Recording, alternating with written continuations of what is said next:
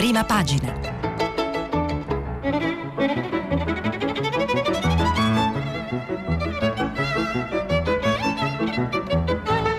Questa settimana i giornali sono letti e commentati da Alberto Faustini, direttore dei quotidiani Alto Adige e L'Adige. Per intervenire telefonate al numero verde 800 050 333. Sms e WhatsApp anche vocali al numero 335 56 34 296. 2 giugno, buona festa della Repubblica. Facciamo tutti insieme un tuffo nel passato. Vi leggo un titolo. Agli italiani l'ultima parola. È il Corriere della Sera del 2 giugno del 1946. Si pongono le basi dell'autogoverno popolare. Il proclama di Umberto II riaccende il contrasto sulle grandi questioni di principio. Impegno del Partito Repubblicano a chiedere un nuovo referendum sul progetto costituzionale. E l'editoriale che è intitolato È in gioco l'avvenire dice così. Il popolo italiano deciderà deciderà domani, metterà domani un punto fermo nell'appassionato dibattito che in queste ultime settimane ha investito il Paese come un vento impetuoso. La posta in gioco, l'importanza fondamentale che ambedue le consultazioni, quella sulla forma istituzionale e quella per la nomina dei rappresentanti alla Costituente, hanno per la vita del Paese, per il suo avvenire, giustificano largamente l'appassionata partecipazione a quella che con una trita frase vecchia si, vuole, si suol chiamare la campagna elettorale, ma che in sostanza rappresenta la più concreta e valida occasione che gli italiani abbiano mai avuto nella loro storia unitaria di porre le basi dell'autogoverno. E qualche giorno dopo, perché ci volle qualche giorno per avere i risultati e per sapere davvero come fosse andato quel referendum, il 6 giugno del 46 il Corriere della Sera titola È nata la Repubblica Italiana. Umberto partirà sabato dopo la consegna dei poteri a De Gasperi, capo provvisorio del nuovo Stato, volontà di cooperazione di tutti i partiti per la distensione e la Concordia. Repubblica 12.182.855 voti, monarchia 10.362.709 voti. Ecco i risultati del referendum. E il Corriere racconta anche la grande giornata a Roma, inizia già a chiedersi chi sarà il presidente parlando della Costituente. È un'idea anche del direttore Montanari quella di richiamare le pagine, le interviste, i ricordi di quel lontano 2 giugno con il primo voto alle donne e con molte altre cose che sono cambiate nella storia del nostro paese. E oggi devo dire ci sono molte tracce di quel 2 giugno di 75 anni fa sulle prime pagine dei giornali. La stampa, ad esempio, fa una prima pagina interamente dedicata a questa, con una vecchia foto di quel lontano 46 e con un titolo emblematico, L'Italia migliore. 75 anni fa nasceva la Repubblica e il presidente Mattarella dice bene comune più importante dei particolarismi. Giovanni De Luna scrive 2 giugno dalla guerra al Covid il nuovo inizio del paese è adesso e Vladimiro Zagrebelski dice noi figli dell'eguaglianza e del rispetto delle differenze. La Repubblica eh, parla di Draghi, la ripresa c'è, non possiamo più sbagliare, ma a proposito del 2 giugno dice il primo giorno della Repubblica con un articolo di Ezio Mauro che poi vi leggerò, cronaca di una nascita. Poi c'è la partigiana che dice insegnai alle donne come si vota, c'è il catalogo dei diritti che ancora aspettiamo e c'è eh, un richiamo a Roma con la farsa di Raggi, targa sbagliata per Ciampi, è legato a questo perché è stato scritto nella targa Azelio anziché Azeglio e di conseguenza eh, si è spostata l'inaugurazione. Il messaggero PIL e lavoro segnali di ripresa, ma i giovani dicono meglio il reddito. L'Istat rivede i dati, economia in crescita, sale l'occupazione femminile.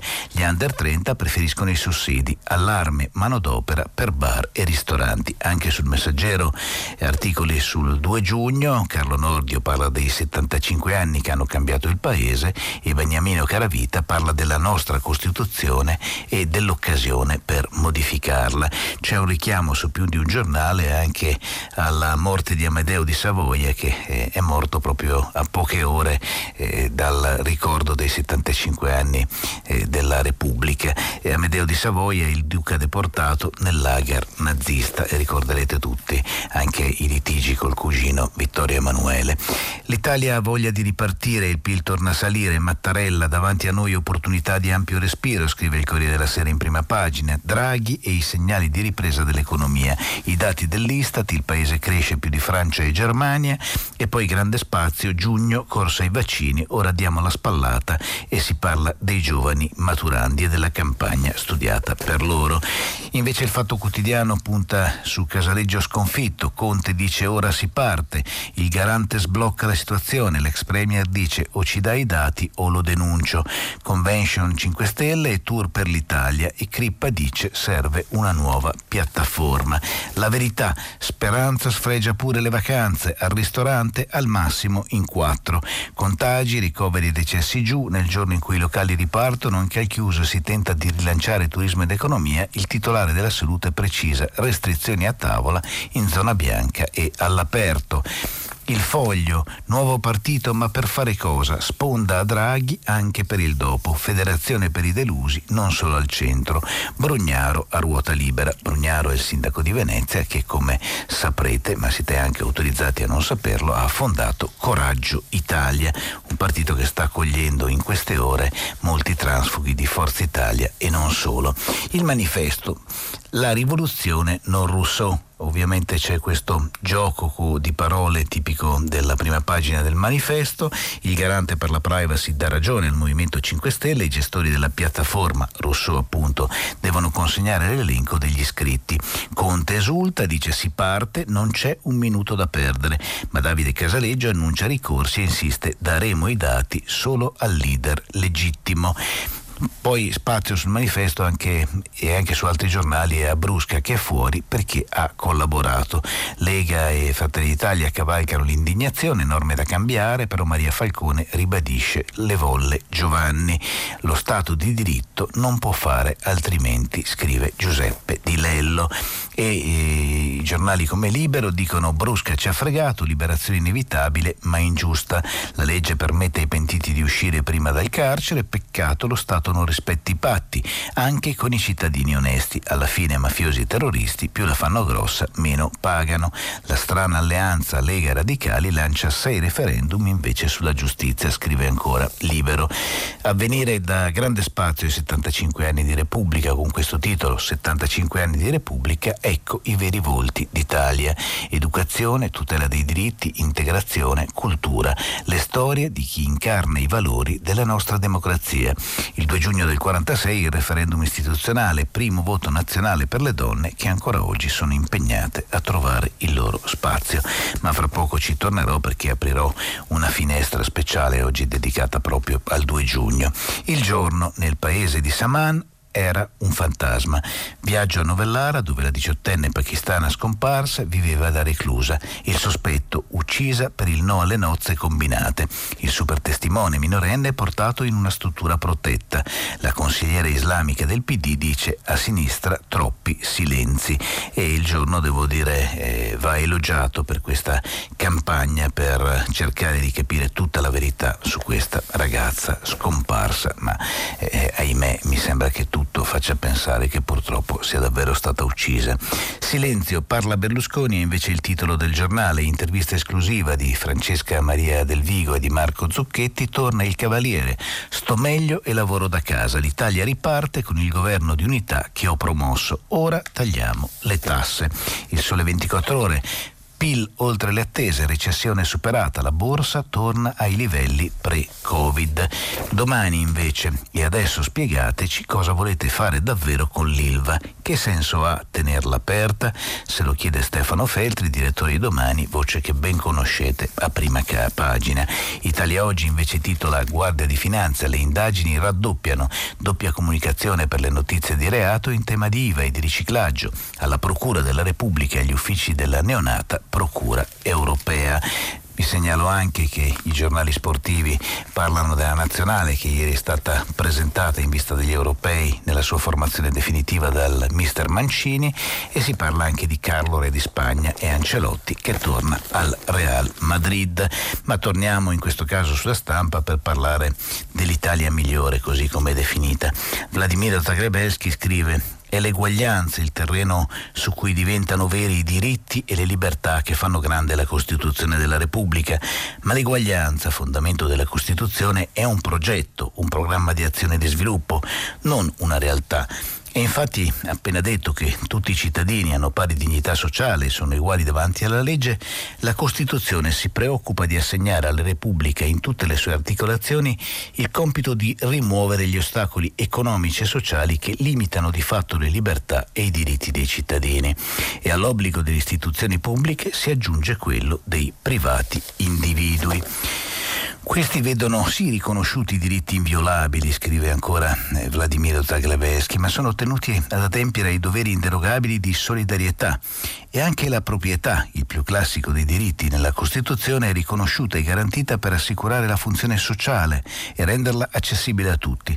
L'indicazione che se ne trae è che vanno rimosse le cause delle disuguaglianze per evitare che le libertà e i diritti costituzionali siano il privilegio di chi è in grado di goderne, ma anche occasioni di reali, concrete discriminazioni in danno dei tanti altri. La preoccupazione per l'effettività delle libertà e dei diritti fu largamente sentita nell'Assemblea Costituente. Solo i liberali di allora si mostrarono diffidenti, temendo un'opera di livellamento da parte dello Stato. Ma l'esperienza dei decenni che sono trascorsi dimostra che non c'era quel pericolo. Sono venuti meno molti vincoli e pesi posti dalle leggi e da soffocanti tradizioni. Le diversità sociali, culturali di stili di vita sono emersi alla luce del sole producendo una società molto più libera. Non avrei mai pensato tanti anni dopo di leggere una articolo del mio professore di diritto costituzionale in tempi lontani sulla stampa di oggi. Vi dicevo dell'approfondimento dedicato a questo, allora andiamo a vedere cosa scrive Repubblica che in particolare con Ezio Mauro torna in quei giorni lontani. All'alba della Repubblica, scrive Ezio Mauro, il 2 giugno del 46, il sole si era alzato su Roma alle 5.37 con la temperatura di 13 gradi, che nel corso della giornata sarebbero poi diventati 28 e l'umidità umidità al 60%. A quell'ora il vecchio re Vittorio Emanuele III si svegliava ogni mattina per alzarsi alle 6 con un'abitudine militare che sorprese lo zar di tutte le Russie durante il soggiorno a Racconigi nella visita di Stato, tanto da comunicare il suo stupore in una lettera alla zarina madre. Qui vanno tutti a dormire alle 23 perché il re si alza prestissimo. Ma ormai il re era diventato il conte di Pollenzo in esilio in Egitto dopo l'abdicazione e l'ultima fotografia lo riprendeva in canoa con l'ex regina Elena, un casco coloniale in testa e un binocolo al collo, come un turista sfaccendato e lontano. Il nuovo sovrano, Umberto II, devoto alla Chiesa a differenza del padre, cominciò la sua giornata con la Santa Messa, inginocchiato non nella cappella Paolina dove erano state celebrate le sue nozze con Maria José, ma davanti all'altare dell'Annunziata nel palazzo del Quirinale, vicino al suo appartamento privato. Quando il celebrante invocò la benedizione di rito su Casa Savoia, tutti chinarono il capo facendo il segno della croce, ma nessuno affidò pubblicamente all'Altissimo la cura di quel giorno speciale in cui l'Italia era chiamata a scegliere il suo destino tra la Repubblica e la monarchia.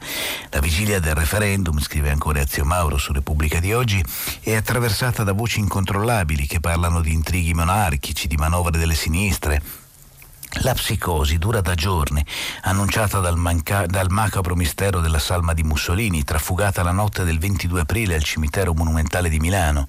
Una settimana prima del voto un rapporto strettamente confidenziale dell'OSS, il servizio segreto americano, eh, fonte JKL, parla in modo esplicito di colpo di Stato, comunista agli ordini di Longo, Moscatelli, Borontini e Greco per prendere il potere arrestando membri della famiglia reale, gli ex gerarchi fascisti, i principali proprietari terrieri e i capi delle industrie. I leader del partito di sinistra invece guardano al Quirinale temendo un colpo di mano dell'entourage reale dopo le sorprese delle ultime settimane, violando la tregua istituzionale che secondo le intese doveva garantire il più corretto svolgimento del referendum, infatti il 9 maggio Vittorio Emanuele III era era uscito dal silenzio di Villa Maria Pia a Posillipo per abdicare in favore del figlio, che per gelosia e per diffidenza non aveva mai voluto preparare al mestiere di re. Una scelta che Palmiro Togliatti, ministro della giustizia nel governo De Gasperi, giudicò l'ultima fellonia di una casa regnante di fedifreghi, decisa per risollevare le sorti della monarchia in declino dopo la connivenza del sovrano con il fascismo, le leggi razziali, la tragedia della guerra, la vergognosa fuga Brindisi, tentando in extremis di salvare la dinastia minacciata dal voto popolare. Il nuovo re, privato della forma rituale che assegnava la corona per grazia di Dio e volontà della nazione, giura di osservare lealmente le leggi fondamentali dello Stato e le libere determinazioni dell'eminente suffragio, ma intanto parte subito per mostrarsi alla folla in Piemonte, in Veneto, in Sardegna, a Napoli, a Milano, in Sicilia e in Calabria, in un vero e proprio circuito propagandistico tra santuari tombe, palazzi, ricevamenti e saluti militari che rivela il sostegno del sud alla monarchia e la freddezza del nord, ma soprattutto mette in conflitto il doppio ruolo di Umberto II come capo dello Stato e parte in causa nella battaglia referendaria, più defilata la regina Maria José. La monarchia, scrive ancora Ezio Mauro, era in declino dopo la connivenza appunto con fascismo leggi razziali, ma ci racconta cosa accadde quel 2 giugno, esattamente 75 anni fa, quando gli italiani si svegliarono per l'ultima volta in un regno. Poi così insegnai alle donne come si vota. Teresa Vergalli, 93 anni, combattente della brigata Garibaldi, ricorda quel 2 giugno del 46. La Repubblica, dice Simonetta Fiori, era un sogno femminile. Le donne avevano paura di sbagliare, di stropicciare la scheda, di rovinarne la piega nel gesto di chiuderla perché avevano mani forti da contadine, mani callose, abituate alla vanga, alla zappa più che ai manufatti di carta, e molte erano analfabete, non distinguevano un simbolo dall'altro. Le più vecchie non si fidavano, dagli occhi stanchi, le lenti erano un lusso riservato ai ricchi. E io dicevo loro, andate tranquille e siate liberi di scegliere. La scelta questa volta è solo vostra. Teresa Vergalli è cresciuta nella campagna reggiana, figlia di due mezzadri di Bibbiano. Il 2 giugno del 1946 non poté esercitare il diritto di voto perché era ancora maggiorenne, ma era una delle partigiane che avevano preparato al voto le donne, le mondine chiuse nelle cascine, le giovani operaie già protese verso la modernità. Tutto era cominciato nella Resistenza, con i gruppi di difesa della donna. Discutevamo di diritti femminili in un'epoca in cui la nostra parola non aveva dignità. A 93 anni la postura è ancora eretta, le gambe ferme, di chi ha pedalato per centinaia di chilometri nei sentieri ripidi della clandestinità. Il distretto militare di Moderna le ha riconosciuto la qualifica di combattente nella brigata Garibaldi, che è molto più di staffetta. Ma in fondo Teresa la vocazione di staffetta se la porta nel cuore, la staffetta tra generazioni, come ha scritto Alessandro Portelli nella prefazione del suo bellissimo libro Storie di una staffetta partigiana uscito dagli editori riuniti 15 anni fa. Vuoi che ti racconti del 2 giugno 46? dice Simonetta Fiori. No, di questo non ho mai parlato. Vieni a trovarmi domani, ma non ti aspettare una casa di lusso. Ti racconterò anche della mia amica Mimma, del suo seno flagellato e di molto altro. Le storie di Annusca, il suo nome di battaglia, riempiono di luce il piccolo appartamento romano di Cinecittà, Parlano di storie eccezionali, narrate con il timbro dell'ordinarietà e alla fine viene da chiedersi se davvero siamo stati all'altezza di quelle donne così normali, tra virgolette, che costruirono la democrazia. Aspettavo quella giornata da anni, da quando avevo cominciato a fare le riunioni tra partigiane sul lavoro femminile. Noi dovevamo difenderci dalle bombe e dalla fame, ma anche pensare al futuro in democrazia. E nella nostra concezione di democrazia erano inclusi i diritti delle donne, allora calpestati sia in campagna che in fabbrica. Nei contratti di mezzadria le donne non venivano calcolate come forza lavoro, eppure erano quelle che si svegliavano all'alba per mungere le vacche, e poi badavano i figli alla casa. Noi chine sulle biosce sul fango, protestavano le mondine, e i maschi in piedi a comandare. Nelle officine reggiane, allo stesso bancone di lavoro, un ragazzetto di 16 anni prendeva un salario più alto dell'operaia adulta. E allora per la prima volta parlavo dei diritti sindacali e le donne sorridevano guardandosi l'un l'altra, perché venivamo da un'epoca in cui il sindacato fascista era il luogo delle più orrende disparità. Si andava avanti non secondo principi saldi, ma per fedeltà alla dittatura e nei nostri incontri tutto si teneva insieme, la guerra partigiana, il sogno della Repubblica e la questione femminile. Il giorno del voto c'era una straordinaria eccitazione. In realtà non era la prima volta, perché le donne avevano già votato alle elezioni elezioni amministrative di marzo. A Bibbiano era stata eletta consigliera comunale la zia Dirce, la zia Sarta che cuciva le gonnelline a fiori e il corpetto di velluto. Dopo ore di fila davanti al seggio, la mamma tornò a casa sfinita. Eh, l'avevate fatta così difficile. Nei corsi preparatori al voto bisognava spiegare bene come comportarsi dentro l'urna. Le ragazze sembravano spaventate, si preoccupavano anche delle madri e delle nonne analfabete. Noi consegnavamo loro il facsimile della scheda per fare le prove a casa. Per il 2 giugno le neo-elettrici indossarono il vestito più bello e le contadine, solitamente a piedi nudi, calzarono le scarpe della festa. Il Corriere della Sera racconta ancora Teresa Vergalli a Simonetta Fiori aveva raccomandato che non ci si tingesse le labbra con il rossetto nel timore di qualche baffo rosso finisse sulla scheda, ma la mamma e la zia non lo usavano. Il massimo del belletto era un po' di cipre sulle guance. E poi si parla ancora su Repubblica della storia di nonna Ida e degli italiani fedeli alla monarchia. Vi avevo detto eh, del messaggero con l'articolo di Carlo Nordio che dice 2 giugno, festa della nascita della Repubblica, è una data convenzionale. Quel giorno di 75 anni fa, in effetti gli italiani si recarono alle urne per scegliere la nostra forma costituzionale, ma le votazioni si protrassero fino all'indomani e la proclamazione avvenne in modo pasticciato. Fu un parto, come disse allora il ministro della giustizia Palmiro Togliatti, difficile e, fra virgolette, pilotato. E Beniamino Caravita dice il 2 giugno di 75 anni fa e quindi ormai sono pochissimi gli italiani che ne hanno memoria attiva e tutti noi ci nutriamo di ricostruzioni storiche o dei ricordi dei nostri nonni e dei nostri genitori, si votò per il referendum istituzionale con cui si scelse tra monarchia e repubblica e per l'elezione dell'Assemblea Costituente.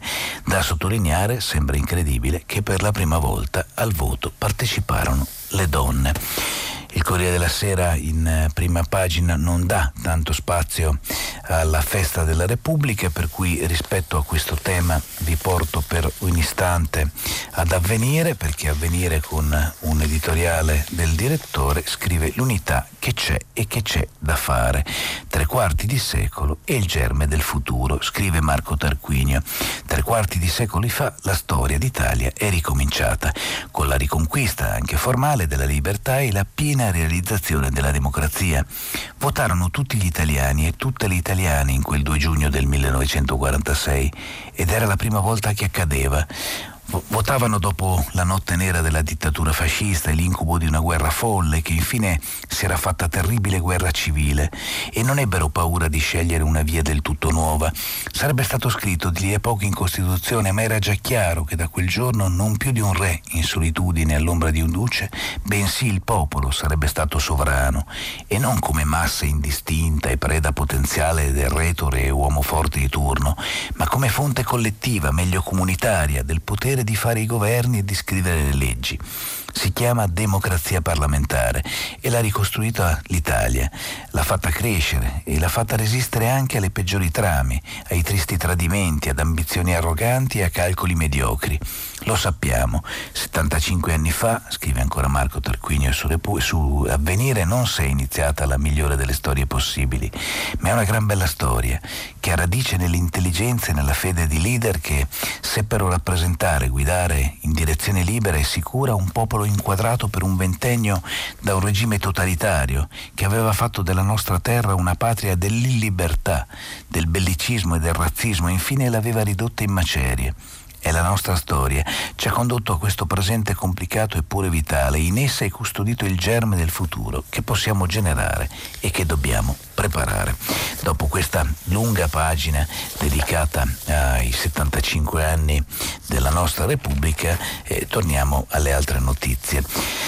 La stampa, Draghi, appello ai sindacati, ognuno faccia la sua parte. Figliuolo dice in giugno la spallata al Covid, ristoranti a tavola solo in quattro, licenziamenti, continua lo scontro. Il capo del governo al distretto della ceramica. Ma entriamo appunto nelle prime pagine eh, della stampa proprio per parlarvi della situazione in questo caso politica, perché c'è l'appello di Draghi, sindacati e imprese, il paese cresce, dice ognuno faccia la sua parte, il Presidente del Consiglio arriva in Emilia e dice non bastano riforme e investimenti del governo, serve lo sforzo di tutti. Scrive Alessandro Barbera, in, uh, inviato a Fiorano Modenese, il messaggio nella bottiglia è in fondo al discorso piuttosto breve. Gli investimenti e le riforme non impegnano solo il governo nazionale, ma tutti i livelli territoriali ed ogni energia produttiva del paese. Sulla provinciale che costeggia l'ingresso dell'Atlas Concorde sfrecciano prototipi Ferrari e camion carichi di ceramiche, il primo viaggio nel cosiddetto paese reale di Mario Draghi e nella bassa modenese.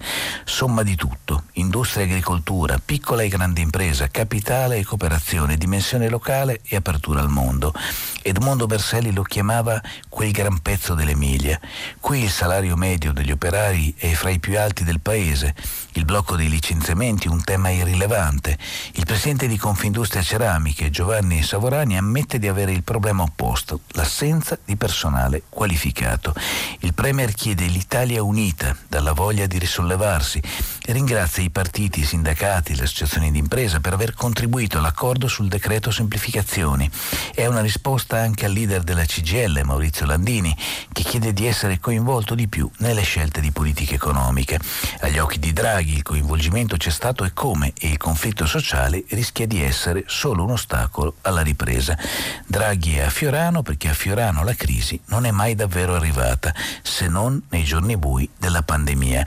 Tra il 2010 e il 2019 la crescita emiliana è stata del 6,9% contro una media nazionale dello 0,8%. E qui ci spostiamo sulla Repubblica che dice la ripresa c'è appunto ma non possiamo sbagliare. Roberto eh, Mania scrive su Repubblica che il governo punta al 5% di prodotto interno lordo, gli ostacoli, aziende fragili e servizi che non decollano. Ripartire dai distretti industriali non è casuale la scelta del Premier Draghi di aprire la, frase, la fase nuova, non solo economica, dal distretto della ceramica di Spezzano di Fiorano nel Modenese e poi dice che dobbiamo comunque crescere di più. Campagna di vaccinazioni, dati delle imprese, l'avvio del recovery fund spingono l'economia. L'Istat rivede il PIL dal primo trimestre da meno 0,4 a più 0,1 e il Presidente della Repubblica Mattarella dice verso la stagione della rinascita. Per figliuolo, scrive ancora Roberto Petrini su Repubblica, a giugno si darà la spallata al Covid. Poi si parla del caso, in questo caso scrivere su Repubblica Rosaria Amato, ristoranti e bar riaprono e non trovano personale. Tanti sono andati all'estero. La FIPE dice mancano 150.000 tra cuochi, barman, camerieri e la replica dell'istituto alberghiero è chiedono ragazzi formati per soli 300 euro al mese.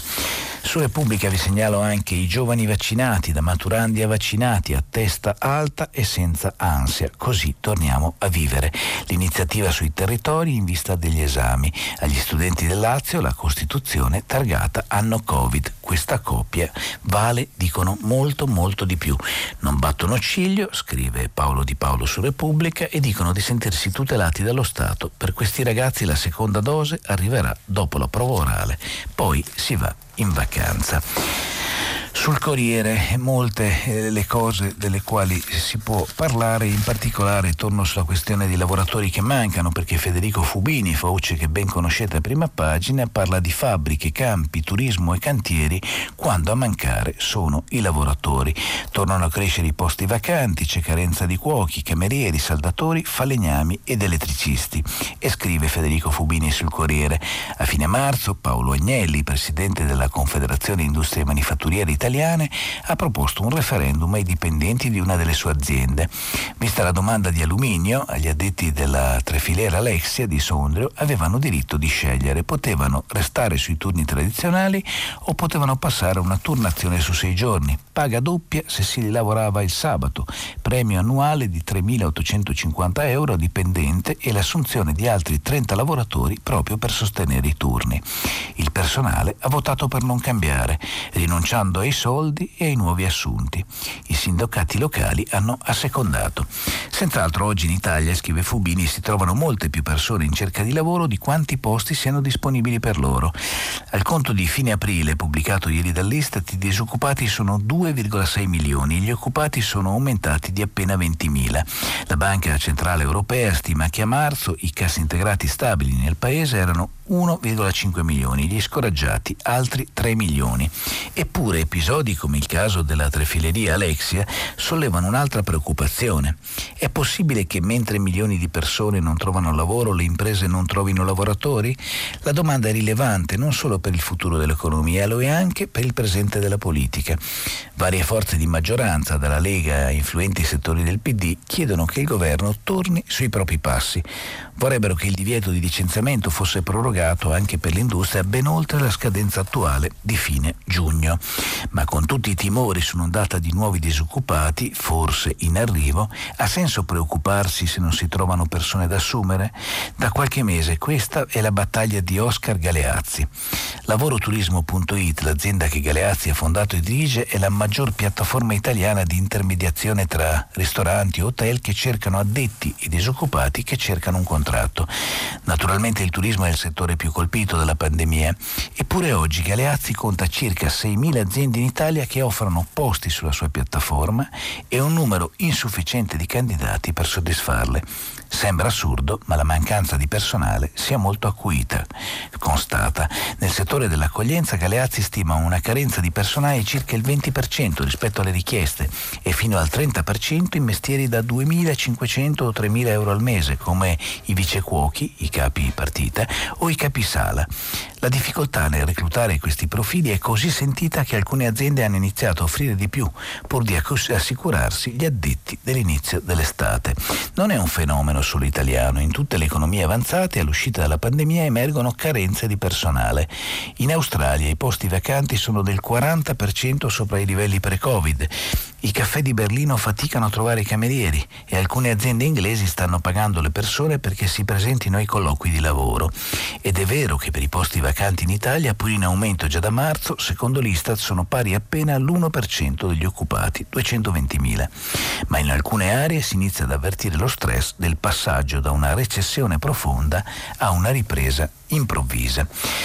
Poi c'è molto dibattito oggi sui giornali eh, sulla questione brusca, vi leggerò eh, anche un pezzo del manifesto fra poco. Il Corriere, attraverso la voce di Giovanni Biancone, dice il figlio trentenne, l'indirizzo segreto, la nuova vita del pentito Brusca, l'ex killer di Cosa Nostra nel programma di protezione. Per la mafia resta un obiettivo con la donna che era con lui la sera dell'arresto 25 anni fa, la storia è finita da tempo, dice Giovanni Bianconi. Durante la detenzione c'è stato il divorzio, con il figlio invece il rapporto è rimasto.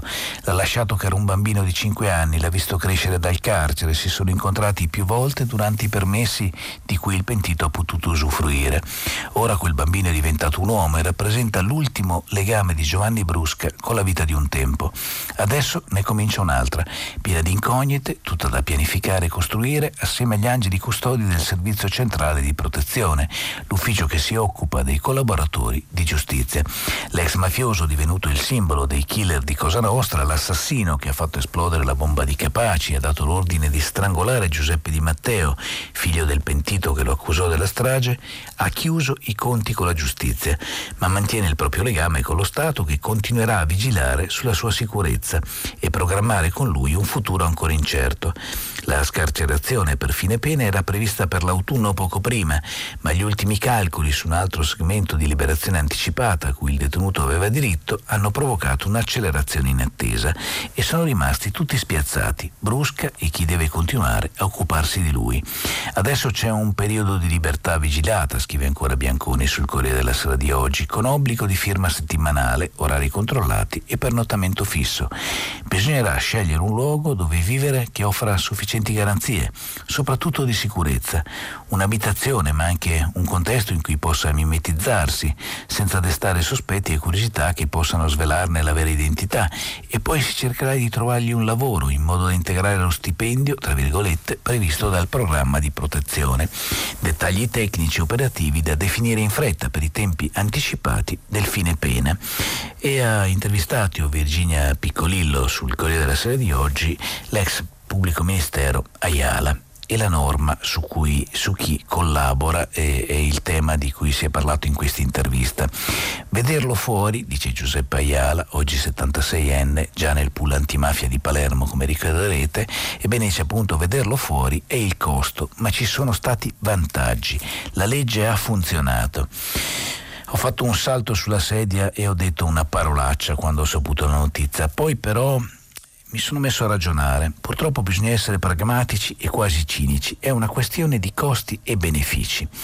Vederlo uscire dopo 25 anni di galera che ha fatto è il costo, ma la legge ha portato vantaggi enormi. Prima della legge sui pentiti ce n'era stato solo uno e non aveva fatto una bella fine.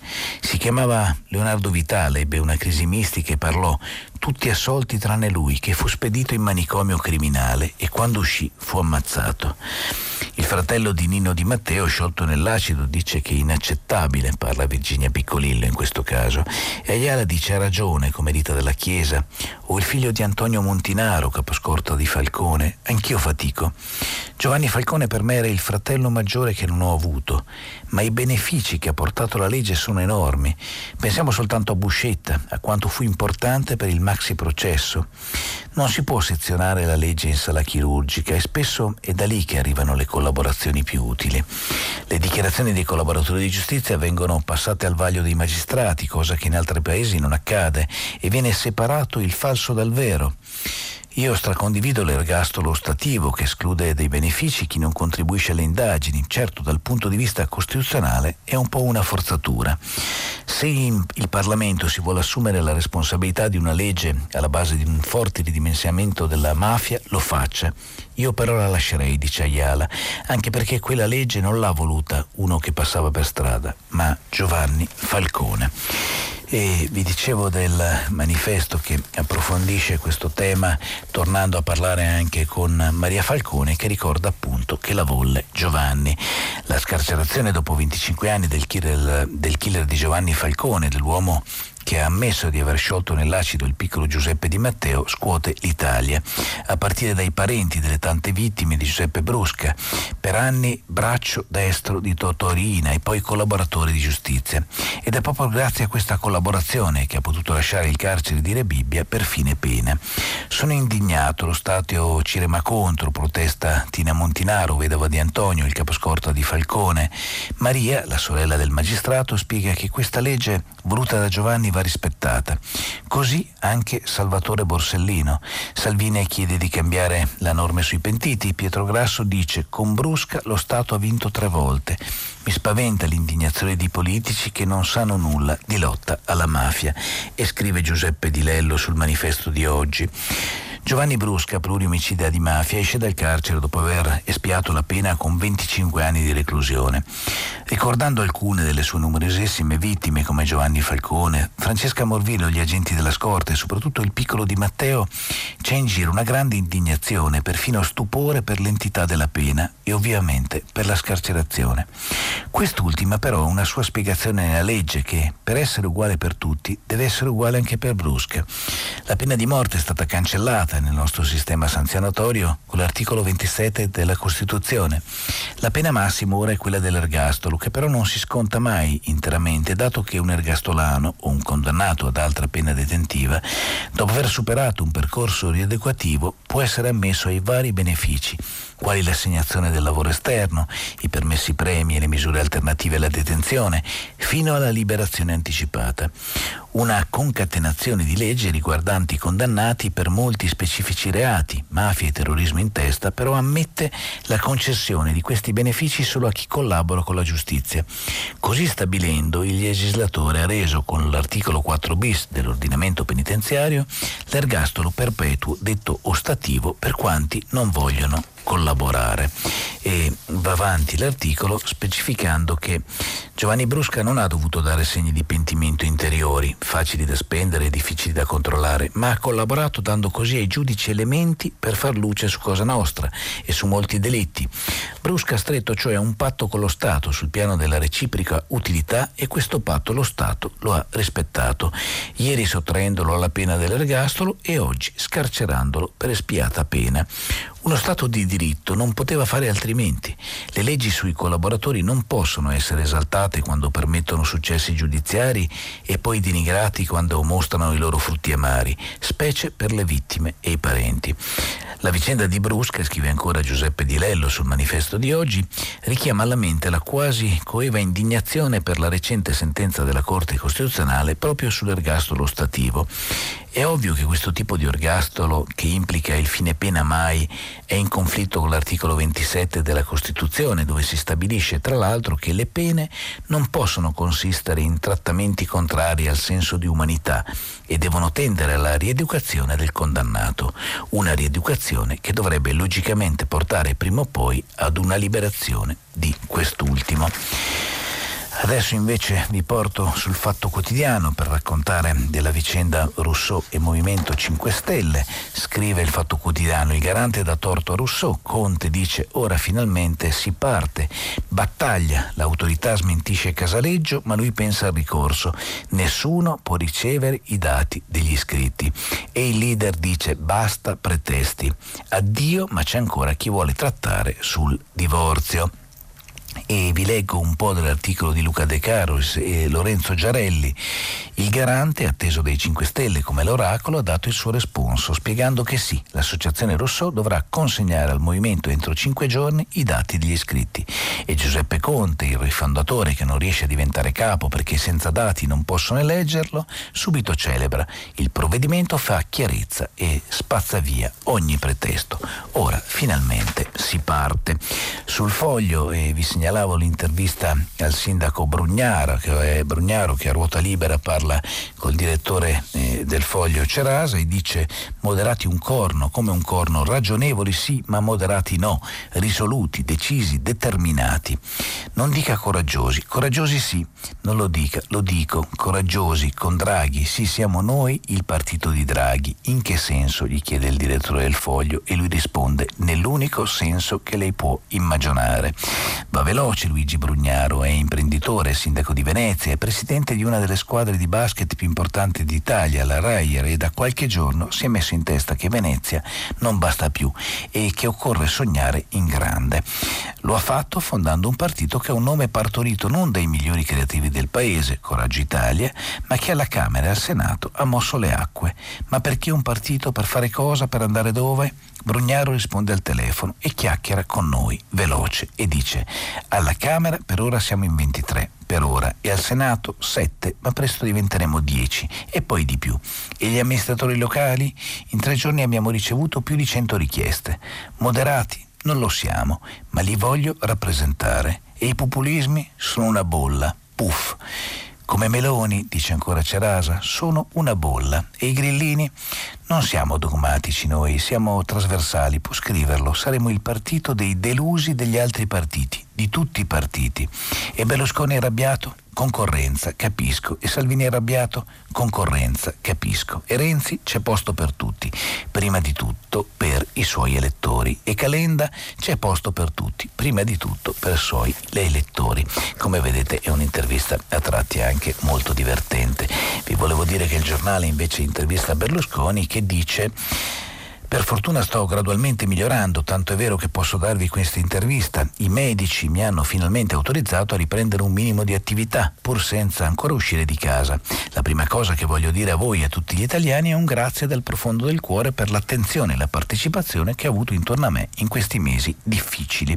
La solidarietà e l'affetto, come sono stati espressi da tanti italiani, mi hanno non soltanto commosso, ma mi hanno dato la forza di affrontare una sfida difficile, quella con le conseguenze e le complicanze di un male insidioso e tremendo, lo stesso che ha seminato tanti lutti e tanto dolore in Italia e nel mondo. Un grazie in particolare lo deve ad Antonio Tajani e tutto coloro che con lui stanno mandando avanti Forza Italia. La rassegna stampa di oggi finisce qui, abbiamo cercato di correre, dopo la pubblicità ci ritroveremo per il filo diretto. A tra poco.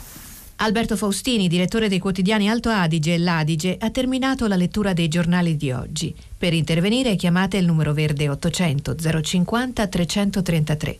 Sms WhatsApp anche vocali al numero 335 56 34 296. Si apre adesso il filo diretto di prima pagina. Per intervenire e porre domande ad Alberto Faustini, direttore dei quotidiani Alto Adige e L'Adige, chiamate il numero verde 800 050 333.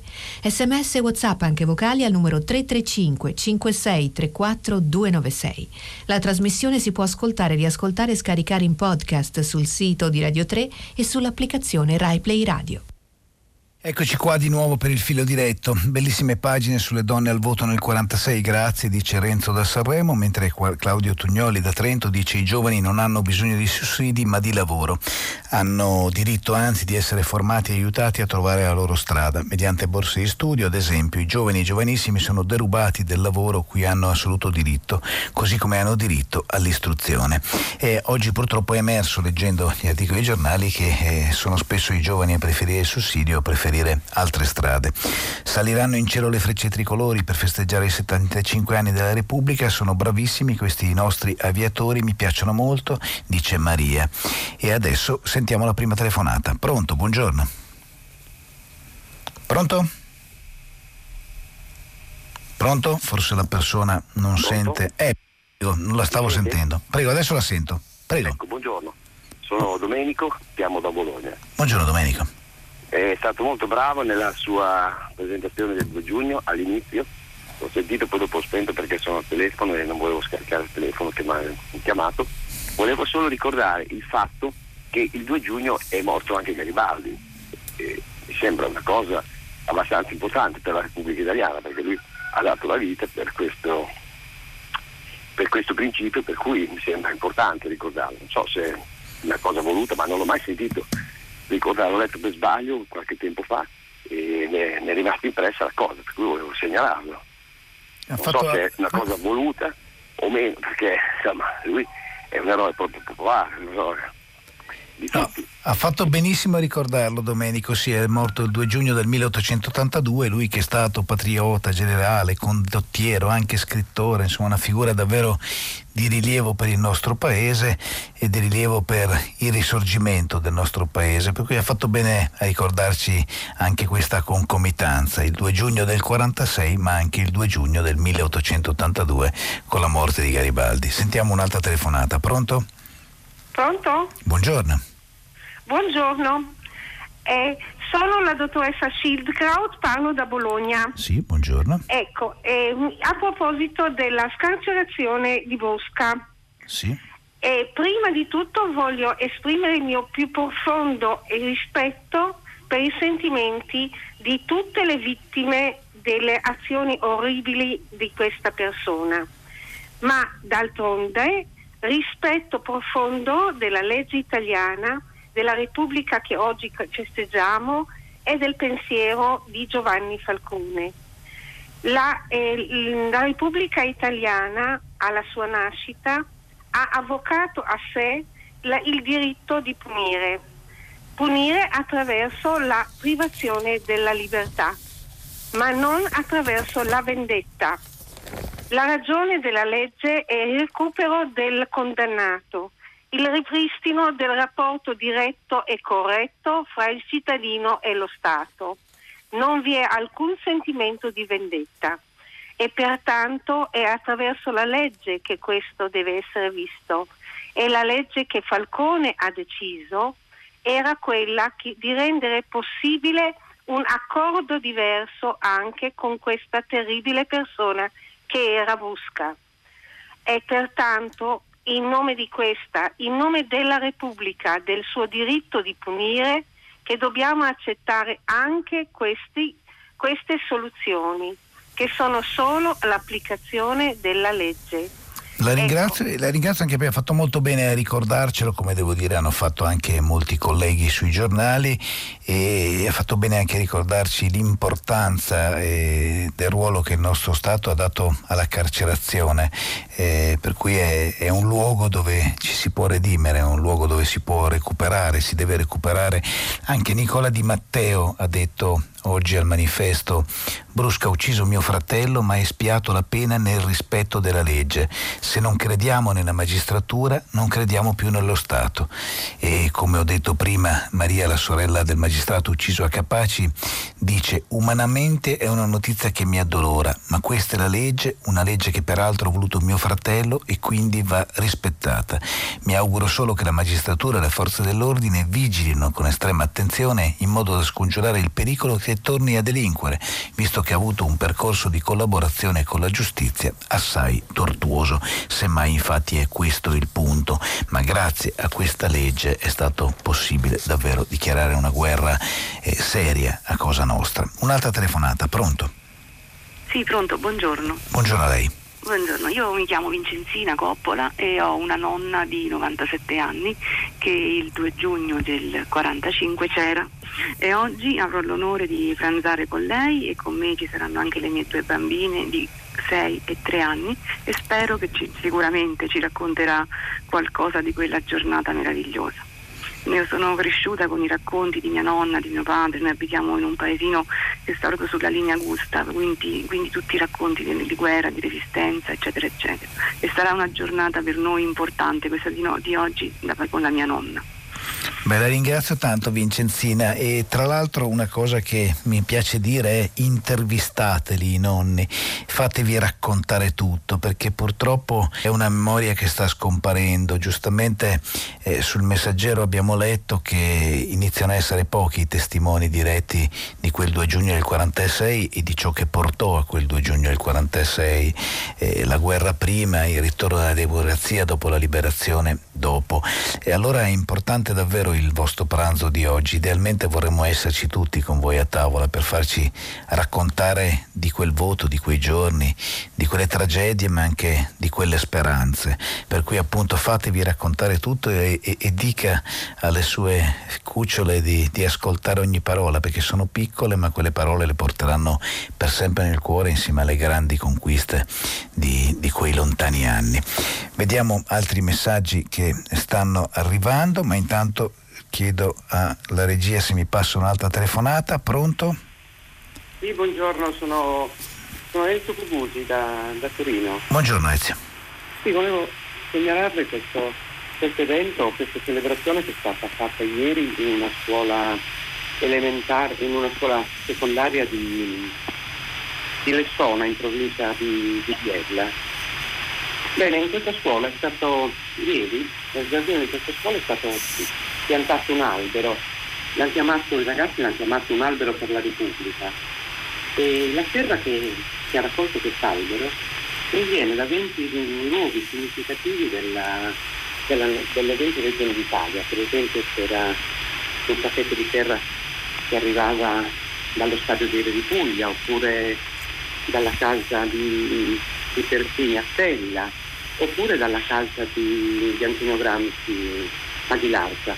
Questo a significare che l'albero come testimonianza per, per, per, il futuro raccoglie i luoghi migliori, le idee migliori di questa vita. Questo è stato fatto.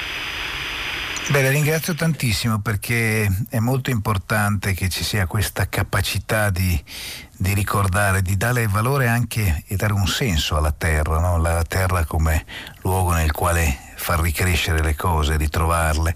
Avevo guardato sull'edizione eh, piemontese della stampa se trovavo eh, notizie di questo, ma forse è uscito in, in, altre giornate insomma, per raccontare quello che stava accadendo, però la ringrazio molto Ezio per aver condiviso con noi questo prezioso eh, momento di cronaca, ma soprattutto questa poesia del ricordo che entra nel futuro e che grazie a Dio accade in una scuola, cioè in un luogo nel quale il futuro si costruisce di giorno in giorno. Sentiamo un'altra telefonata, pronto? Sì, buongiorno, mi chiamo Rita e telefono da Narni. Ho mandato, ho mandato, un messaggio e sono stata richiamata, sono rimasta colpita dalla notizia dei giovani che preferiscono i sussidi al lavoro. E mm, io dal mio punto di vista e anche dalla mia esperienza ehm, penso che possa essere anche possibile che ci sia qualcuno che veramente non ha voglia e preferisce i sussidi, ma La mia esperienza è di contratti che spesso sono contratti eh, al limite veramente dello sfruttamento con stipendi molto bassi e con mansioni che andrebbero assegnate a personale qualificato e adeguatamente formato e che invece vengono assegnati a questi, a questi giovani neoassunti anche a discapito della sicurezza sul lavoro. Spesso dietro anche infortuni gravi ci sono contratti eh, di apprendistato, quindi di persone che andrebbero affiancate nel lavoro, contratti addirittura o attività di tirocinio, quindi lavoratori giovani che hanno necessità di essere formati, che sicuramente sono meno produttivi di persone qualificate, ma che devono appunto essere formati. Questo è un patto tra eh, lo Stato e anche gli imprenditori e spesso questi ragazzi invece vengono lasciati a lavorare eh, da soli con una formazione sommaria e con stipendi veramente, veramente bassi. Volevo portare questa esperienza, semplicemente volevo avere il suo parere. Grazie Rita, potrei dirle sì ragione e me la caverei in fretta. È così, infatti oggi si è sentito anche quel responsabile di scuola di formazione, insomma di, di, di chi si occupa di scuola alberghiere, diceva eh, se ci offrono contratti da 300 euro ovviamente i giovani preferiscono altro. Eh, sul messaggero si parla della scorciatoia del reddito che frena la ricerca del lavoro, salita dal 33 al 38,5% la quota di ragazzi che preferiscono il sussidio a un contratto, ma se il contratto, come giustamente ci ricorda Rita, eh, è così basso e dà cifra del genere, uno a quel punto certo che preferisce avere un sussidio, per cui c'è un sistema che non funziona. La ringrazio anche per aver ricordato le tanti morti sul lavoro. Eh, Luana è stato un esempio anche in questo senso, cioè era un'apprendista che era da sola davanti a quell'orditoio, al di là di quello che stabilirà l'inchiesta, eh, anche in questa solitudine eh, c'è un problema e non sappiamo nemmeno quale fosse il suo stipendio, sicuramente era uno stipendio molto molto basso, per cui è normale che anche se in Italia riparte l'occupazione a soffrire siano i giovani, ma non è normale se non ci sono politiche per dare risposte diverse ai giovani, come è stato scritto anche nel messaggio che abbiamo letto prima e come devo dire si sta discutendo nelle stanze della politica anche dopo la proposta eh, di Enrico Letta che qualcuno ha visto come una provocazione e altri hanno visto come una risposta autentica, ma importante che si torni a parlare di questo. Eh, oggi sul messaggero intervistano anche eh, il titolare di un'azienda vinicola che dice paga base di 850 euro, per 100 euro di differenza i giovani non vengono eh, hanno anche paura di perdere gli altri incentivi, dice eh, un albergatore, perché scappano oppure chiedono il nero. Eh, non trovo camerieri e l'assegno li allontana, dice invece Valentina Piccabianchi, che è una società di catering. Eh, è un tema interessante anche quello del sussidio, perché se il sussidio alla fine produce questo cortocircuito, forse c'è qualcosa che andrebbe rivisto. Un'altra telefonata, pronto? Pronto? Buongiorno, sono Edoardo, telefono da Genova e mi riallaccio a quello che ha detto la signora Rita prima.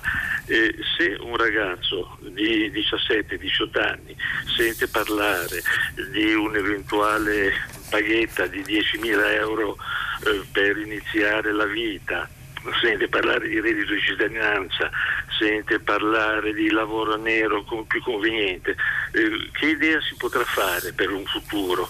Che idea avrà del lavoro? E quale sarà il suo futuro se ci si danno di questi incentivi? Eh, ha ragione, poi uno gli passa la voglia di lavorare, no? si, si, è parlato molto anche nei mesi scorsi delle persone che preferiscono il divano. È un tema, devo dire, che deve affrontare la politica questo, cioè bisogna dare gli incentivi semmai per far lavorare i giovani, no? se si dà loro un sussidio e non si insegna loro nemmeno come iniziare questo percorso nel mondo del lavoro. È sempre difficile trovare un equilibrio, per quello ho citato una proposta che sta dividendo il paese, cioè la proposta di Letta, una proposta che poi andrebbe molto controllata rispetto a come quei denari eh, potrebbero essere usati dai giovani che si devono inserire in questo caso nel mondo della formazione, nel mondo dell'istruzione e poi appunto nel mondo del lavoro. Però viviamo una situazione davvero paradossale, cioè sentirsi dire da una parte che i giovani non lavorano e dall'altra che eh, l'azienda viticola, la società di catering, l'albergatore e tante altre strutture non trovano eh, persone alle quali dare un lavoro, eh, dimostra che c'è qualcosa che non funziona e probabilmente vanno riviste anche queste logiche dei sussidi perché se producono eh, questo tra virgolette mostro eh, allora eh, bisogna proprio riprendere in mano la situazione, serve qualcos'altro, servono degli incentivi, non degli stipendi apparenti perché se il sussidio diventa uno stipendio eh, una cosa è la cassa integrazione per chi un lavoro l'ha perso e per chi è in difficoltà per un periodo, una cosa è pensare che un giovane inizi a lavorare mm, tra virgolette guadagnando un sussidio e stando a casa. Questo certo non, non è nemmeno educativo mi sento di dire. Sentiamo un'altra telefonata. Buongiorno. Eh, buongiorno sono Elvio da Vicenza. Buongiorno Elvio. Buongiorno. Eh, a proposito del, della carenza di personale eh, nelle strutture turistiche. Vorrei ricordare un episodio eh, successo l'estate scorsa. A Jesolo, eh, in provincia di Venezia, eh, c'è un centro di accoglienza eh, per gli immigrati eh, della Croce Rossa. ad un certo punto risultarono positivi al Covid alcuni ospiti. È successo il finimondo. Comune, albergatori, ristoratori chiesero la chiusura del centro, l'allontanamento degli ospiti perché rovinava l'immagine eh, turistica e festaiola del centro balneare e addirittura ci fu eh, qualcuno che denunciò la Croce Rossa per eh, epidemia colposa. dopo qualche giorno eh, si scoprì che buona parte di questi ospiti era impiegata in nero nelle strutture turistiche. Ecco, forse eh, dovremmo un po' ragionare su queste contraddizioni. Grazie. No, ringrazio io anche perché ha tirato fuori un tema, poi devo dire infatti si sgonfiò molto la cosa, si dimostrò che non era esattamente così, ha fatto molto bene a ricordarcelo, eh, ma torniamo anche a quello che ha detto Rita, no? cioè serve un nuovo patto eh, con i giovani, con i lavoratori, eh, che permetta però anche di evitare lo sfruttamento, perché quando eh, si legge come oggi al brecatore che dice preferiscono scappare oppure chiedere il nero,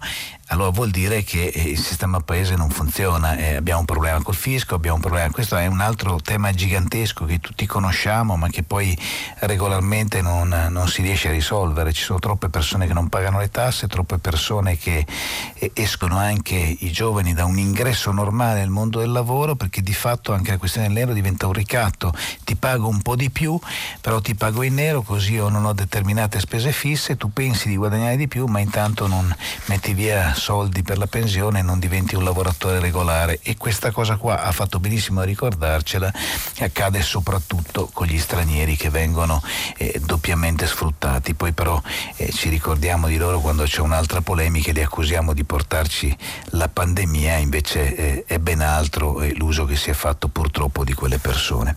Un'altra telefonata pronto? Pronto, dottor Zanchini? Sono Vera. Io non sono ancora Zanchini, che è bravissimo su Radio 1, ma domani le prometto che vado a trovarlo perché mi ha invitato, visto che trasmetterà da Trento per il Festival dell'Economia. Allora, sono Faustini, sono no, no, Roma, sono Faustini, Vera, no, ma non si preoccupi, va, non si preoccupi. Mi, scusi, mi può chiamare come vuole. Io sono una persona di 87 anni con un marito che ha l'Alzheimer no, da 8 anni. Non volevo certo scherzare. Mi sono impietosito, ho preso una badante indiana l'anno scorso perché c'era una sanatoria indetta dallo Stato italiano, lei ha pagato ben 600 euro per entrare in questa sanatoria dando il nome di mio marito come datore di lavoro.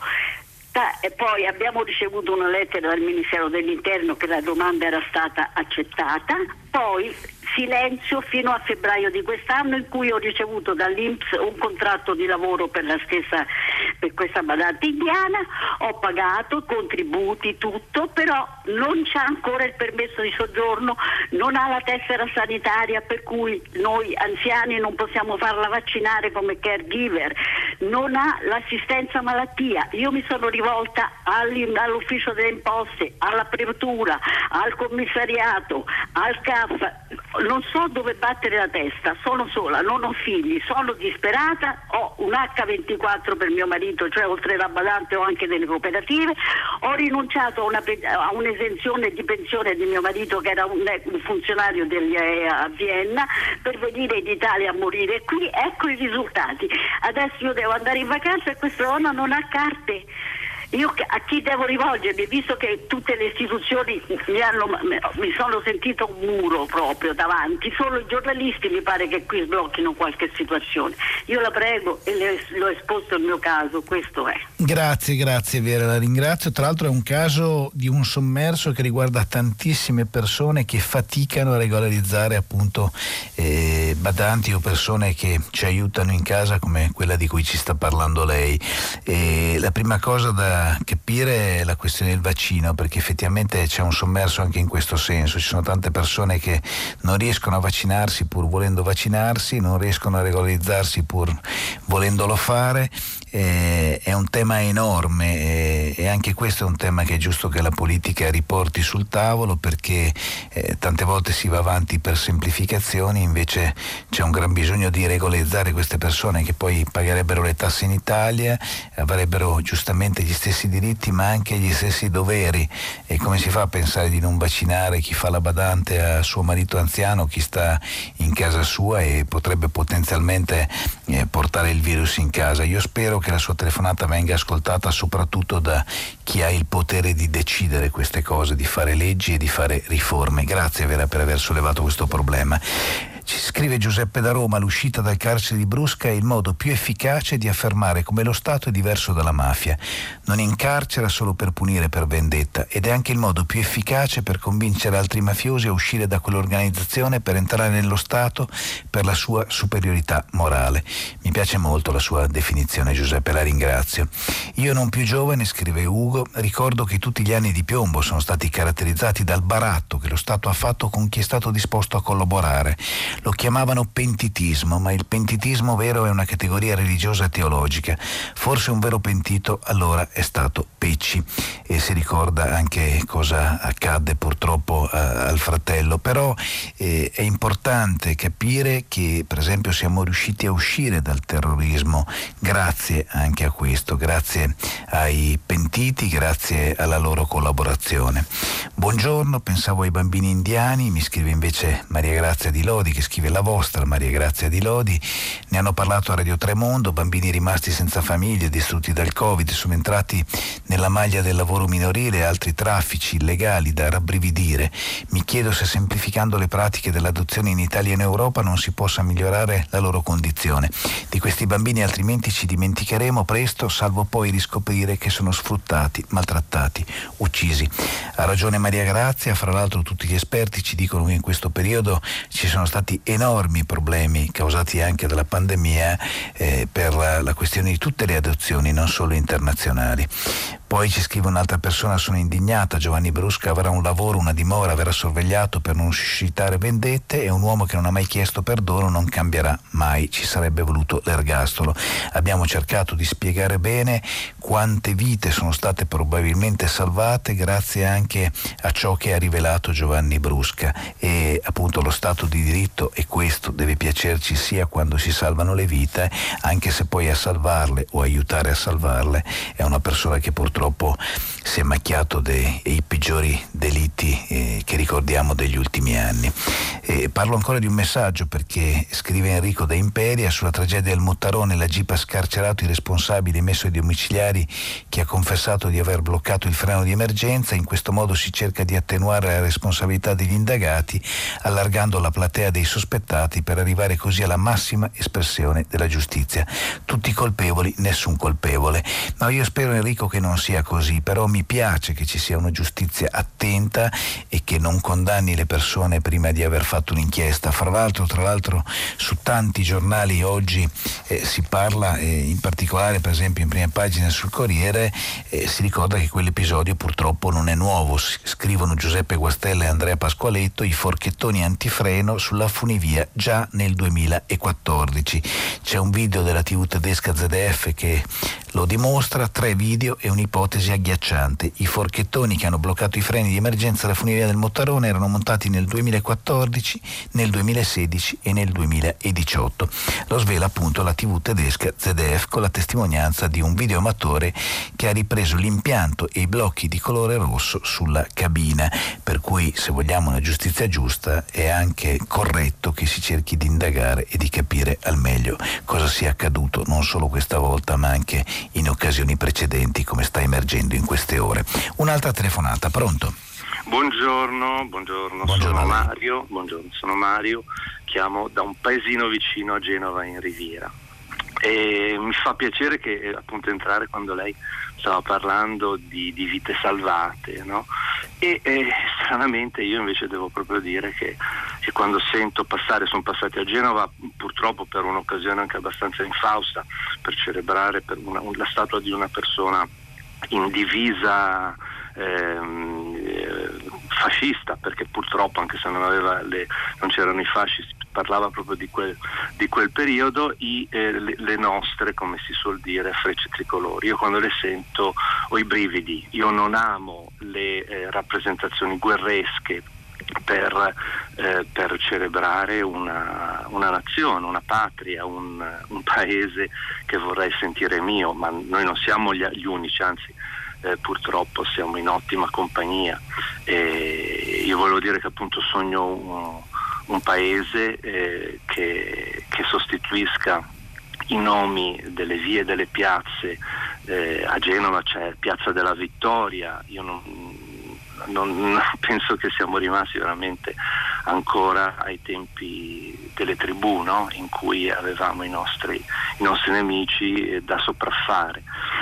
E citando eh, un eh, Grossman David Grossman, eh, David Grossman che cita Isaia della Bibbia che diceva, aveva questa visione di quando non insegneremo più a usare eh, le armi ma eh, insegneremo a usare eh, gli strumenti per dare vita, ovvero gli aratri e queste, eh, tutta la tecnologia che oggi potrebbe veramente far vivere questo mondo, ma eh, come diceva quello io sono un sognatore ma probabilmente spero di non essere l'unico. Beh, grazie Mario. Innanzitutto non smetta di sognare. E, e, secondo me sono due cose molto diverse, nel senso che le rappresentazioni guerresche, devo dire che oggi anche nei messaggi che ricevo ci sono le due facce, no? c'è chi dice le frecce tricolori inquinano, fanno un gran baccano, e davvero questo è il miglior modo per festeggiare, dice Ida da Roma, ci sono persone invece che le elogiano, bisogna ricordare che la nostra Costituzione, perché di questo parliamo anche oggi, ricordando la nostra Repubblica e, e la Costituente appunto che nacque quel giorno e che poi portò alla Costituzione, eh, la nostra Repubblica parla di pace, per cui si occupa delle forze militari appunto utilizzate per la pace. E diverso è il discorso delle piazze, delle vie, perché secondo me il problema è soprattutto la contestualizzazione, perché il rischio è quello di cancellare insieme alla memoria anche la storia, che è una storia necessariamente anche negativa, per cui quei luoghi secondo me andrebbero contestualizzati e andrebbe spiegato perché una via è dedicata a un determinato generale o a una determinata persona. Al di là dire, della, proprio della Costituzione che stabilisce che il fascismo eh, non va rievocato neanche in questo modo, però secondo me è giusto eh, ricordare alcuni pezzi di storia, il problema è contestualizzarli. Io eh, vi parlo in questi giorni dagli studi della RAI di Trento dove c'è stata una polemica perché è stato fatto un libro per eh, gli studenti delle medie dedicato a 33 33 donne trentine. Fra queste 33 donne si è inserita anche eh, Margherita Cur- Curcium, eh, che sarebbe Mara Kagol, eh, sposata con Renato Curcio, che è una fondatrice delle Brigate Rosse. Allora il tema è non farne certo un'eroina, però nemmeno ignorare il passaggio di questa persona e anche le derive che possono esserci nelle scelte delle persone. Allora secondo me il problema non è tanto cancellare un nome di una piazza o di una via, ma è spiegare molto bene, cosa che non si fa purtroppo nemmeno per spiegare eh, in tante altre vie chi sono i geni alle, ai quali quelle vie sono dedicate, perché spessissimo c'è solo un nome e non si riesce a capire nemmeno chi sia quella persona, soprattutto in un paese senza memoria.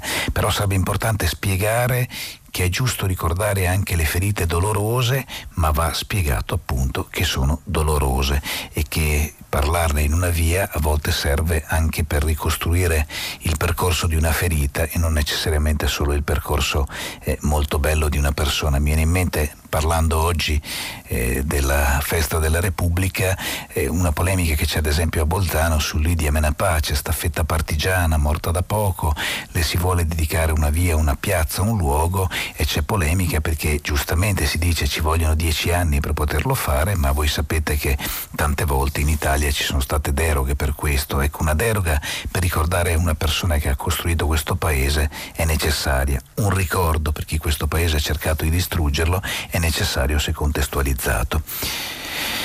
Un'altra telefonata, pronto? Sì, buongiorno. Buongiorno a lei. Salve, mi chiamo Vincenzo Maria e chiamo dalle Marche. Buongiorno. E io telefonavo per porre l'accento su quella che mi pare la disparità di trattamento, ma direi quasi di considerazione umana, tra i cittadini europei, diciamo così occidentali, e del resto del mondo. In particolare mi riferisco all'Africa, voglio dire anche in merito al Covid. Mm, parlo del Senegal solo perché è il paese che conosco meglio e con cui per uh, vicende private ho diciamo, un uh, rapporto piuttosto intimo. E, uh, il Senegal è il terzo paese nella classifica dei paesi che si sono diciamo, meglio comportati e hanno meglio reagito al Covid. Quindi praticamente ci sono pochi casi eh, rispetto alla, ai nostri o a quelli dei paesi europei. Nonostante ciò, parliamo proprio di pochi casi al giorno, eh, di pochi decessi al giorno e vanno in giro senza mascherina, vabbè, le ragioni poi dal punto di vista scientifico diventa complesso indagarle, ma comunque ehm, un i visti turistici per l'Europa sono completamente bloccate, l'ambasciata è eh, barricata o è chiusa, soltanto uomini d'affari per un periodo di 5 giorni possono viaggiare verso uh, di noi. E ovviamente il Senegal diciamo per una sorta di ritorsione burocratica uh, non consente più di viaggiare verso quel paese se non con un invito espresso della, della, della, della Camera di Commercio. Ora, eh, qual è la logica per cui qui in Europa si fa un Green Pass che permette di viaggiare in tutti gli Stati europei, mentre verso paesi che non hanno praticamente avuto caso rispetto ai nostri eh, si, si, blocca? L'impressione è quella che ci occupiamo de, degli africani soltanto quando bussano alle nostre porte e costituiscono un problema, altrimenti detta proprio piatta piatta ce ne freghiamo e questo allargando lo spettro è un problema che poi riguarda anche l'immigrazione, cioè ce ne occupiamo quando arrivano in Libia e in Tunisia, ma non sappiamo che li veniamo barricati là nei loro paesi. E quanto riguarda il Covid, questa mi pare ancora una situazione diciamo, più, eh, più chiara e evidente. Grazie Vincenzo. E allora la pandemia ha messo in risalto l'io rispetto a noi e secondo me ha spinto a crescere nuovi egoismi e non c'è dubbio, poi sono stati egoismi singoli o egoismi collettivi, egoismi di Stato e sicuramente questi sono molto cresciuti.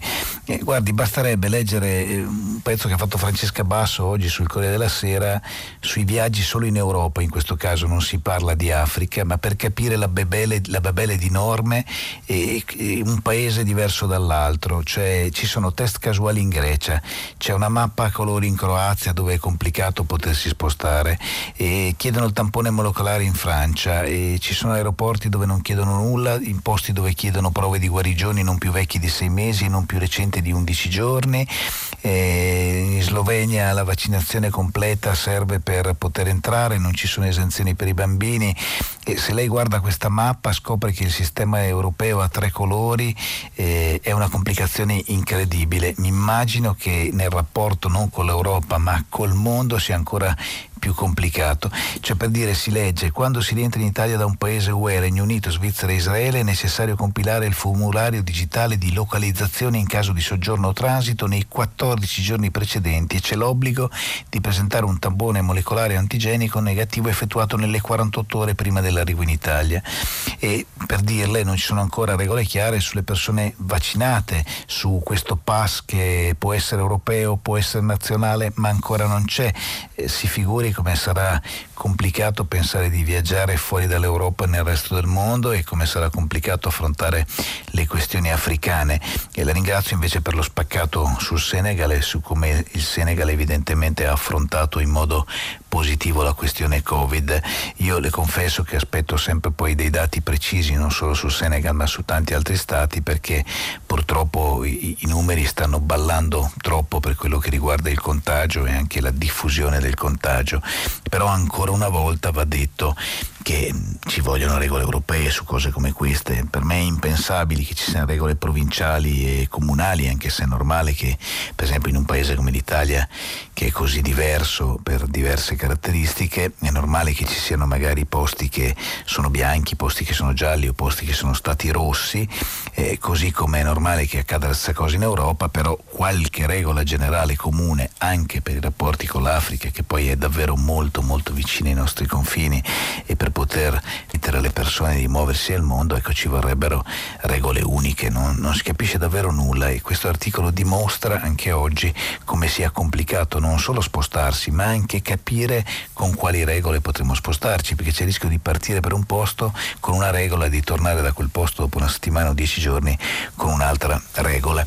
E scrive Salvo eh, a proposito dei giovani, eh, senza saperlo molti hanno sviluppato anticorpi, bene non mi è chiaro quali potrebbero essere gli effetti di una vaccinazione completa a chi adolescente già possiede anticorpi, tenga conto che probabilmente i ragazzi già immunizzati potrebbero essere molti, guardi io come ho detto già in precedenza non faccio il virologo, non mi iscrivo a questo lungo elenco di virologi che hanno un'opinione su tutto in questo periodo, io mi fido peraltro degli esperti, gli esperti ritengono che sia utile eh, vaccinare i giovani a prescindere dal fatto di essere asintomatico o non sintomatico, perché questa è un'altra questione, una questione è se uno ha contratto il Covid, eh, ma di solito ci sono sempre degli esami che lo dimostrano, comunque Dicevo, per me è importante che si vaccinino i giovani non solo perché possono fare serenamente la maturità o affrontare serenamente l'estate, ma anche perché è un segno di ripartenza del paese, eh, dare spazio anche a loro, consentire a loro di abbracciare i loro nonni e di tornare alla regolarità della vita. Sentiamo un'altra telefonata. Pronto? Buongiorno, mi chiamo Mario, chiamo da Roma. Buongiorno Mario. Io vorrei fare un commento sulla festa della Repubblica, uscire un po' dalla retorica, diciamo, che ricorre ricorrente ogni volta che c'è una cosa di questo tipo. Questa Repubblica è stata fondata dopo una dittatura con eh, l'intento di evitare che questa dittatura si potesse riproporre, quindi pesi, contrappesi, eh, interventi, ricorsi, che questo ha determinato di fatto l'ingovernabilità. Abbiamo avuto adesso sono 75 anni, circa 80 governi, qualcosa del genere. Una cosa del genere non è successa in nessun paese d'Europa, nel mondo forse. E quindi eh, poi cosa ha dato adito questa, questa situazione così generale? A un tipo di politica che non fa altro che rincorrere gli accordi sotto banco, gli inciuci e le situazioni eh, paradossali pur di rimanere a governare. E non è un caso che adesso con questa situazione di legge elettorale che abbiamo attualmente sono usciti di nuovo altri partiti, partitini dell'1, dello 0, quindi festeggiare cosa? Festeggiare l'ingovernabilità, un paese che non è riuscito ad avere cinque anni di legislatura, a fare programmi a lungo termine, a impostare, a impostare che questa è la cosa principale di chi governa. Una politica che possa servire al paese, no? Tutto si ribalta dopo un anno, un anno e mezzo e si ricomincia da capo con un altro impiccio, un inciucio, un accordo, una cosa. Siamo stanchi di questa Repubblica, vorremmo che ci fosse una legge elettorale che consentisse una legislatura che duri cinque anni, chiunque ci vada, destra, sinistra, quelli che siano, ma che poi si possa ricominciare Grazie Mario, molto chiaro. Scusi che andiamo anche verso la fine, allora devo, devo chiuderla. Allora, eh, sì, però non confondiamo eh, la Repubblica con tutto ciò che ha portato in termini di democrazia con le regole elettorali. Ahimè, le regole elettorali effettivamente sono state poi partorite eh, dai parlamenti che sono via via succeduti in questo paese. Oggi, per esempio, Silvia Truzzi su eh, Piazza Grande, su Il Fatto Quotidiano, dice 2 giugno regaliamo alla Repubblica la legge elettorale. Abbiamo effettivamente bisogno dell'ennesima legge elettorale, però mi viene da dire, e se il problema fossimo noi italiani, nel senso che siamo noi litigiosi, ieri leggevo ci sono già 80 persone che hanno cambiato movimento e partito nell'ultimo periodo, se ci aggiunge quelle che in questi due anni di legislatura hanno cambiato movimento partito casacca, arriviamo forse al partito più importante che c'è nel Parlamento. Questo cosa riguarda? Riguarda gli italiani.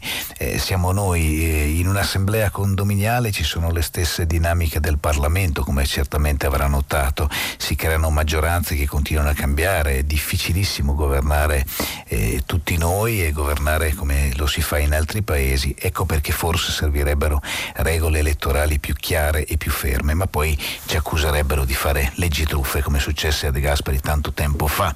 Noi ci fermiamo qui, il tempo è agevolato, dopo il giornale radio ci sarà Nicola La Gioia che conduce pagina 3 a seguire le novità musicali di primo movimento, alle 10 come sempre tutta la città ne parla che approfondirà un tema posto da voi ascoltatori.